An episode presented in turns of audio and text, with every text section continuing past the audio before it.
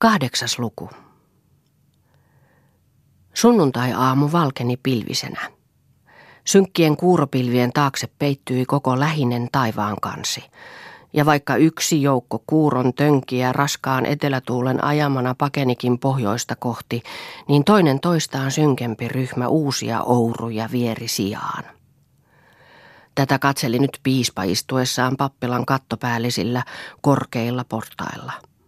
Piispan kasvoilta oli kokonaan kadonnut se eilisessä päivällispöydässä saatu eloisuus. Hän oli illalla yön pimeydessä kuullut kylältä raakoja kiljumisia, hävyttömiä laulun loilotuksia ja oli yöllä nähnyt kamalia unia, mitkä nekin osaltaan synkistyttivät mieltä. Ja toiselta puolen oli nyt tarkat tiedot seurakunnan pakanallisesta tilasta. Julma todistus oli seurakunnan tilasta sekin, kun eilisessä poliisitutkinnossa lähes kolmesataa ihmistä on kuulusteltu, ja kirkkoväen keskellä tehdystä murhasta tuli ainoastaan selville sekin pappilan häpeäksi, että pappilan mökkiläinen Törmälän Santeri on erään lapsensa hautajaisten pitäjän kontista varastanut viinalekkerin, ja sen saatuaan murhatun kanssa kadonnut metsään. Oi katala kansa! Sodoman ja Gomorran kansa, joka synneissänsä hukkui paitsi yhtä Lootia.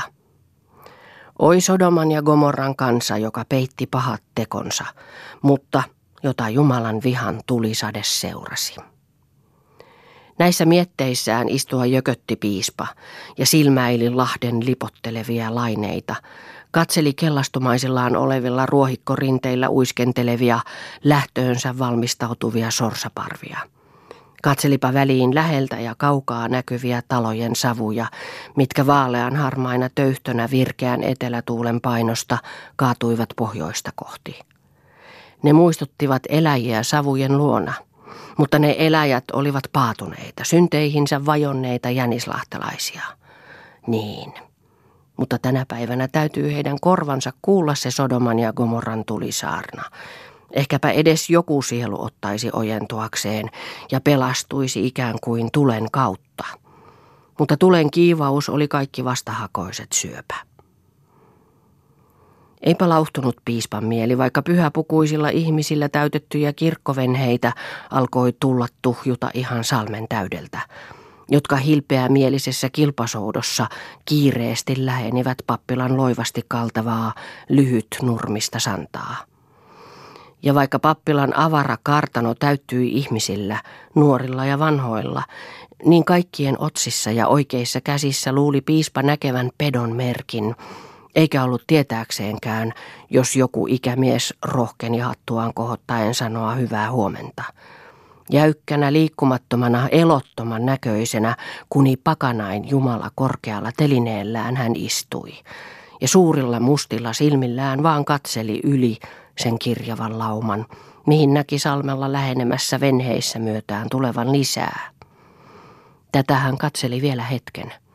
Paksuhuulinen leveä suu jyrkässä mytyssä ja tuhkanharmaat keltapilkulliset, risaiset kasvot värähtämättöminä. Mutta kohta hän jäykän näköisellä voimalla nousi seisaalleen, jolloin hänen tummanharmaa pukuinen, paksu, ryhdikäs olentonsa varmoilla askelilla poistui sisälle. Yhtä jäykkänä hän pysyi sielläkin, ei toveriensakaan hilpeämpi mieli vaikuttanut häneen lieventävästi. Ei sekään muuttanut piispan muotoa, vaikka sisällä liikkuvassa väessä yhtäkkiä syntyi hälisevä puhe. Nyt oli löytynyt Jahtirannan Kaisan ruumis. Kirkkomiehet olivat löytäneet Haapaseliltä. Oli vasta ollut kohoamassa veden pinnalle. Oli näkynyt olkapää, ja löytäjät olivat ensin luulleetkin edellisistä venheistä pudonneeksi vaatemytyksi. Sitten olivat sitoneet purjeköyteen ja venheen jäljessä soutaneet rantaan, kun eivät voineet ottaa venheeseen, se kun kuului haisevan niin kovin. Piispa ei ollut sitä kuulevinaan. Istua mökötti vaan keinutuolissa toinen kämmen korvallisessa, kyynäspää varattuna keinutuolin kaiteeseen, mitä toisella jalallaan heilutteli niin vähän, että sen tuskin näki heiluvan. Kun muut katselivat akkunoista sitä rannassa näkyvää ihmisryhmää, mistä arvelivat Kaisan ruumista tuotavaksi, niin piispa vaan umpikuljuisesti vilkasi sinne päin, otti raamattunsa polviensa päälle, pani kultarenkaiset rillit paksulle pöheisen näköiselle nenälleen ja rupesi selailemaan raamattua. Mutta ei hän siitä mitään näkynyt löytävän. Kaikki lehdet olivat kirjaimia täynnä, mutta vaan kirjaimia ja kirjaimia, ja korkeintaan vaan sanoja ja sanoja, eikä mitään muuta. Kirkonkellot ne jo soivat, joiden pilvi-ilman vaikuttava raskasmielinen jumina kuului pappilan asunnoihinkin. Ja avara suurien ikihonkien vaiheella kauniilla ruohikkorantaisen salmen töyräällä oleva vaaleankeltainen valoisa kirkko oli jo täpösen täynnä ihmisiä. Kellot rupesivat nyt soimaan pappien tulosoittoa ja papit kymmenlukuisena mustana joukkona, missä piispa ja rovasti olivat ensimmäisenä parina, lähtivätkin pappilan kartanosta kirkkoon tulevaa suoraa santaista tietä myöten likenemään kirkkoa. Mutta heti kun piispan joukkue lähti talosta kirkkoon päin, työntyi eteen makasiinikartanon taite kulkevaa tietä hevonen, minkä vedettävällä kärrynlavoilla makasi Jahterannan Kaisan haiseva ruumis, resuisella kulinkuorella peitettynä, minkä alta kuitenkin näkyi Kaisan muodottomaksi turvottuneet alastomat jalat ja irtoillaan reuhoittavat pitkät pellavan keltaiset tukat. Hevosta seurasi joukko ihmisiä kauhistuksen ilmekasvoillaan, vaikeroiden Kaisan kohtaloa. Kuuluipa joukosta juuri rovastille tähdetyt naisen sanat. Kivestä täytyy olla sydän sillä ihmisellä, joka tietää Kaisan saattaneensa tuolle jäljelle. Kiveä kovempi täytyy olla tunto sillä, joka on syyllinen tähän eikä tuntene kipua tunnossaan. Tästä ei rovasti eikä piispa enempi kuin koko pappisjoukko olleet tietääkseenkään mitään. Virallisessa tahdissa kepit sauvoina käsissään kävelivät vaan ruumislavan perässä siksi, kunnes hevonen noin sata askelta kuljettuaan samaa tietä kääntyi hautuumalle menevälle tielle viedäkseen ruumiin siellä olevaan leikkuuhuoneeseen. Tienhaarassa erosivat kaikki kirkkoon vievälle tielle, ainoastaan tummapukuinen ikämies nähtiin ajavan harmaata hevostaan hautuumaalle päin, mitä toinen mies synkkämielisenä ja puhumattomana seurasi mukana. Kirkkoon menevien ihmisten silmät seurasivat ruumiin vetäjiä, kunnes ne painuivat salmen sillalle laskeutuvan mäen suojaan. Mutta piispan joukko sitä vastoin tahtoi välttää silmiään sitä näkemästä ja joutumasta mieleensä mitään. Juhlallisena, parikkaana jonona astua roikkasivat vaan kirkkoon, missä avara kirkko täynnä ihmisiä odotti pappien tuloa, kuni auringon nousua halla-aamuna. Kirkonmenot alkoivat tavallisessa järjestyksessä kuin ennenkin, virren laulamalla. Mutta sydämellisempänä kuin koskaan ennen ottivat seurakuntalaiset osaa kaunis-äänisen nuoren lukkarin virteen, mun silmän käden nostan ja niin edelleen. Sen virren juhlallinen humina hävittikin kaikkien kasvoista entisen synkkyyden. Juhlallinen odotus näkyi vaan kaikkien kasvoissa. Alkumenojen aikana ei piispalta kuultu mitään. Hän istua mökötti vaan eräässä penkissä kirkon perällä, eikä näkynyt edes katsovankaan muuta kuin niitä muistoksi saatuja, paksuihin sormiinsa pujotettuja, hohtokivillä koristettuja sormuksiaan ja virsikirjansa mustaan kanteen leimattua ristinhirsipuun kuvaa. Ja toisekseen taas sormuksiaan ja lihavaa pehmoista kättään, jolla hän muisti jo monen lapsen päähän vettä nostaneensa. Mutta virren loppuessa rovasti verkalleen nousta väntti saarnastuoliin ja noustessaan kakisteli rintaansa. Nyt oikaisi piispakin itsensä suoremmaksi, nojasi leveät hartiansa penkin nojasinta vasten, laaja korkeaotsainen muoto kääntyneenä saarnatuolia kohti. Samoin ikään, kun piispan esimerkkiä noudattaen, kiinnittivät kaikki ihmiset katseensa saarnastuoliin, kasvot tarkkoina kuulemaan, mitä rovastilta nyt lähtee, näin merkillisenä päivänä. Mutta kun tuokion kuunneltuaan kuulivat saarnan olevan sitä entistä samaa, moneen tuhanteen kertaan märehdittyä kuivaa vätkytystä, niin ihmisten päät alenivat kuni helteen raukasema kaalikko ja alkoivat aikansa kuluksi sopotella keskenään mikä mitäkin. Emännät kyselivät toisiltaan lehmäin tämän kesäistä lypsyä, montako saavia voita ja montako ammetta piimää. Piiat kyselivät toisiltaan, mistä on pesti tulevaksi vuodeksi. Isännät puhuivat laihoistaan, miten halmeessa, miten pelloissa on laiho hyöteä ja montako tuhatta sidettä nyt on puitavia rukiita. Yltä yleensä meni kirkko yhtenä sopottavana sohinana, mitä lisäsi tuhansien nukkuvien hiljemmät tai kovemmat kuorsaukset, jonka kaiken pääsävelenä kuului paaluava saarnan kaiku. Mutta renkipojat ne lukemattomissa ryhmissä, toistensa esimerkistä intoutuneina, kiuhtuivat kellojen vaihantaan. Sieltä ja täältä alkoi kuulua ävehdyksiä. Se on tarkka, jos tarkka. Se on niin tarkka kuin aurinkokin. Kysyhän Jussilta, se kyllä tietää tämän niin kuin oman itsensä. Se on tarkka ja terve kuin mustalaisen hevonen. Nämä poikain ävähdykset viilsivät piispan suuria korvia, että luuli niistä palasten kimpoilevan ja risaisiin kasvoihinsa ilmestyi tummia täpliä. Viimein kuitenkin rovastin saarnasta kajahti aamen. Tämä ikään kuin salaman lyömällä kohotti jokikisen pään pystyyn. Supotukset katkesivat kaikkialla kuni puukolla, ja kuorsaukset poikien ävähdysten kanssa sammuivat kuni kipinä veteen. Kaikki olivat herkkinä kuulemaan ja näkemään, mitä tästä lähtien tuleva on. Ja tuokion odoteltuaan näkivätkin piispan vankan olennon ilmestyvän kirkon perään. Pitkän hetken hän siinä kirja käsissään seisoi. Katsella nulisteli korkeitten kulmaluittansa alta. Jyrkkiä silmäyksiä heitti kaikkialle yli kirjavan lauman. Mutta viimein hän aukasi leveän paksuhuulisen suunsa ja kovalla, ankaralta kajahtavalla äänellä lausui. Mutta Herra näki ihmisen pahuuden suureksi maan päällä. Kaikki hänen sydämensä aivoitus oli ainoastaan paha joka aika. Ja Herra katui ihmisen tehneensä maan päälle. Nyt hän piti pienen loman. Ikään kuin kooten voimiaan huojotteli ruumistaan ja erityisellä oikein jyrähtävällä painolla lausui, Herra katui tehneensä ihmisen.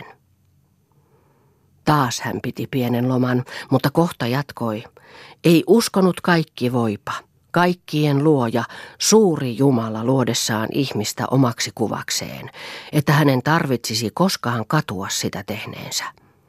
Mutta niin kävi jo Nooan päivinä ja käy tässä seurakunnassa, että Herra katuu tehneensä ihmisen. Tuon katui sanan hän aina lausui vieläkin hirmuisemmalla voimalla, että kirkko jyrisi vastaan. Nyt otti kirjansa välistä sen rovastin kirjoittaman listan ja ikään kuin toiseksi saarnansa pääaiheeksi luki sen Jänislahden seurakunnan rikosluettelon. Tämän tehtyään rupesi aivan hirmuisella ankaruudella huutaen ennustamaan Jänislahden seurakunnalle samanlaista rangaistusta, kun Nooan päivinä sai ihmiskunta osakseen. Vaan ei päässyt sekään pitkälle ennen kuin rupesi huutamaan, sillä vallalla mikä minulla on, minä määrään teille lakia, määrään teille rangaistuksia, joiden alla te turhaan väsytte huutaessanne armoa. Tämän kuultuaan Tuomalan ukko hyppäsi penkistään ylös ja pitkillä askelilla lähti kiireemmän kautta ikään kuin luimussa korvin astua työntämään ulos. Ja ennen kuin pääsi kynnyksenkään luokse, paiskasi ihan lyömällä laajapartaisen huopahattunsa pitkätukkaiseen päähänsä. Samalla kuului ankara jyrisevä humahdus kirkossa ja hirmuisella jyrinällä lähti väki suoltumaan kirkosta ulos ikään kuin tultapakoon. Ja kohtapa nähtiikin kirkossa ainoastaan piispa niiden yhdeksän pappinsa kanssa, kirkkoraadin jäsenet, rovastinnan luona kolminen muuta herrasnaista ja siellä täällä joku paljaspäinen puolisokea ja vähäkuuloinen vanhus. Vaikka piispa nähdessään ihmisten suoltuvan kirkosta ulos kovensi ja kovensi ja koitti kovemmin ja aina vaan kovemmin huutaa sitä tuomiosaarnaansa ihmisten perään, niin ne menivät, jotka lähtivät. Ja kohta nähtiin kiihkeästi pärisevää väkeä tiet tulvanaan joka suunnalla. Venheillään tulleetkin ohjasivat matkansa suorinta tietä rantaan, ja kohtapa nähtiin Jänissalmellakin pois rientäviä venheitä ihan salmen täydeltä, mistä kuului korkea polina kuni suolan vetäjäin venäläisten matkuesta. Se joukon yhteinen polina oli vaan sitä, kun piispa on niin hullu, niin sormella hämmenneltävä höperö, että tuon maailman pahennuksen sepittämällä juorulla rupeaa tuollaista ihan päätöntä melua pitämään. Piispa saarnasi vielä pitkän hetken ihmisten mentyäkin, mutta mitättömältä se rupesi kuitenkin tuntumaan tyhjille seinille huutaminen, joten hän lopetti saarnansa ja kävi rovastin vihkimistoimeen käsiksi. Mutta sen tehtyäänkin oli vielä hikisenä ja tulehtuneen näköisenä tullessaan sakaristoon, siksi aikaa kun toiset papit suorittivat kirkossa kirkonmenon lopputoimituksia. Levottomana hän käveli sakariston lattialla ja hiki valui pöheisiä korvallisia pitkin paksulle läskisen näköiselle kaulalle, mistä hän sitä enintä hieroi keltaisen väriseen nenäliinaansa. Sitä tehdessä mustat silmät paloivat kuni tulessa ja leveä rinta ponnahteli ankarasti. Mutta huopeni viimein täyteläinen rinta kävellessä sakariston kaikuvalla lattialla ja kasvoistakin hieman häipyi ankarin luonne. Nyt hän istahti auki olevan akkunan pieleen, missä vanha suntio toisessa pielessä istui ja katseli mäntyjen juurilta näkyviä hautaristejä ja niiden juurella rehottavia ystävien ja sukulaisten istuttamia ja hoitamia kasvipensaita. Piispa luuli näkevänsä suntion silmäkuopissa vereksien kyynelten kosteita jälkiä, ja päästäkseen tietämään, minkä tuottamia ne kyyneleet ovat olleet, tekolempeydellä sanoi: "Olen käynyt monessa kirkossa ja tunnen Suomen kansaa enemmän kuin moni muu, mutta eläessäni enemmän viittäkymmentä vuotta en ole ennen kuin nyt nähnyt, että kansa ei sietäisi papin ja piispan sanaa. Minun hartioillani on sulanut enemmän kuin seitsemänkymmentä lunta", sanoi suntio päätään kääntämällä. "Sillä ajalla olen tässä kirkossa nähnyt neljätoista vakinaista rovastia, joista monet tuolla nurmen alla lepäävät töistään. Samalla ajalla olen nähnyt kahdeksan eri piispaa pitävän heille kuuluvat menonsa, joista niistäkin jo monet lepäävät töistään, mutta tällaiseen menoon en vielä ole sattunut." Näissä suntion sanoissa kuului syvä ylpeys ja peruuttamaton lujuus, eikä kääntänyt päätäänkään piispaan päin, vaan katseli niitä hautaristejä ja tuuheita mäntyjen oksilla kiemuilevia pieniä lintuja. Tämän sanottua kihahti uudet kyyneleet suntion syviin silmäkuoppiin, mutta niitä hän koetti hävittää räpyttämällä pitkiä silmäripsiään, ettei piispa niitä huomaisi. Piispa kuitenkin ne huomasi ja uskoi suntion mielen hieman pehminneen hänen äskeisestä puheestaan, ja hän sanoi: "Olen ensi kertaa täällä. Enkö voi tietää, missä ja kuinka syvällä ovat juuret ja mihin perustuu tuo kansankäytös, mikä näyttäytyy tänään kirkossa sielunhoitajaa kohtaan?" "Uskoakseni viisauteen." "Viisauteen? Mitä tarkoitatte? Kansan viisauteenko vai mitä?" "Niinpä niin." "Viisauttako on mielestänne kaikki tämä? Miten se on ymmärrettävä?" "Siten, että meitä lailla ja asetuksilla ahdistetaan kaikilta puolilta juuri kuin metsänpetoja, että jos mihin liikumme, niin laki ja asetukset ovat joka askeleella kintereillämme. Maamme hallitus on arkipäiväimme askeleet kietonut lailla ja asetuksella niin ahtaalle, että olemme joka päivä kuin kiinni joutumaisillaan oleva metsänpeto. Jos lähdemme leiväksemme kaatamaan kaskea, niin laki on edessämme. Jos lähdemme yhteisistä järvistämme kaloja pyytämään ruuaksemme, niin laki on edessämme. Jos lähdemme yhteisistä metsistä metsästämään saadaksemme sieltä herkkupalan itsellemme, niin laki on edessämme. Kirkko on tähän kesään asti vielä ollut se paikka, jossa evankeliumin anteeksi antava suloinen voima on ahdistettuja sielujamme tukenut ja viikon vaivoissa meidän olemuksiamme täyttänyt aina uudella ja uudella elämänvoimalla. Mutta nyt on sekin mennyttä. Laki ja laki, tuomio ja tuomio, kiljuvana jalopeurana kiertää vaan kintereitämme kaikkialla, eikä mitään muuta. Mutta kirkko kamisee tyhjänä ja tulee kamisemaan tyhjänä aina siksi, kunnes evankeliumin hyvä enkeli palaa tänne takaisin. Tämän sanottuaan Suntio näpisti kohtalaisen paksut huulensa visuun, siten antaakseen sanoilleen peruuttamatonta painoa. Ja alakuloisena jäi katsomaan niitä hautaristejä, joiden messinkiset kirjaimet kimmeltivät vasta paistamaan selvinneen keskipäivän auringonpaisteessa. Nyt kuului kirkosta loppuvärsyn laulu, jonka perästä piispa tiesi usahtavan sen pappijoukon kirkosta sinne sakaristoon. Siksi ei ruvennut jatkamaan. Sanoi vaan, että tästä asiasta puhumme vasta enemmän. Mutta niissä sanoissa kuului kuitenkin hieman masentuneempi henki ja jonkunmoinen myötätuntoisuus. Heti huhaltikin kirkosta sakaristoon yhdeksän pappia ja lukkari, jotka hälisten rupesivat toimituttamaan pois, ja virkapukunsa jätettyään Suntion korjattavaksi talteen työntyivätkin ulos, ja paritusten lähtivät pappilaan vievää santaista tietä astua koikkasemaan pappilaa kohti. Teillä eikä pihoilla nyt ei näkynyt ketään muita ihmisiä kuin rovastina mukana kouran kokoinen ryhmä kirkonkylän herrasväkeä, jotka olivat pappien sakaristossa käymisen tähden joutuneet heidän edelleen ja mennä töppäsivät jo parin sadan askeleen päässä papeista. Kun rovastikaan ei Suntiota ennen ollut pyytänyt vihkiäispäivällisilleen, niin hän kirkon lukittuaan toi kirkon avaimet kirjastohuoneen naulaan entiseen paikkaansa ja sanaa puhumatta kiirehti rantaan, missä hänen venheensä väki häntä odotti. Ja kohta nähtiin sekin venhe hurjalla kiireellä mennä kahmistavan Jänislahtea pitkin. Mutta puhumattomana ja synkkänä istui Suntio venheessään, synkempänä kuin ikänään ennen kirkosta palatessa, eikä tämä päivä tuntunut ensinkään pyhälle. Tuntuipa ihan kun se selkään lämmittävä aurinkokaan ei olisi sama aurinko, joka on lämmöllään luonut nuo tuhannet lehdet rannan puihin ja kasvattanut ja kypsyttänyt ne aaltoilevat toukovainiot sirpille alttiiksi, mistä on koottu nuo muhkeat kykät talojen pelloille. Niitähän katselija äänetöinä istui kulkiessa kolmihankaisen venheensä kotirantaa kohti. Äänetönnä oli koko venheen väki allapäin. Jäykkämielisinä istuen vaan soutivat. Ei muuta ääntä kuin honkavitsain kitinä ja airojen kolke kuulunut koko matkueesta.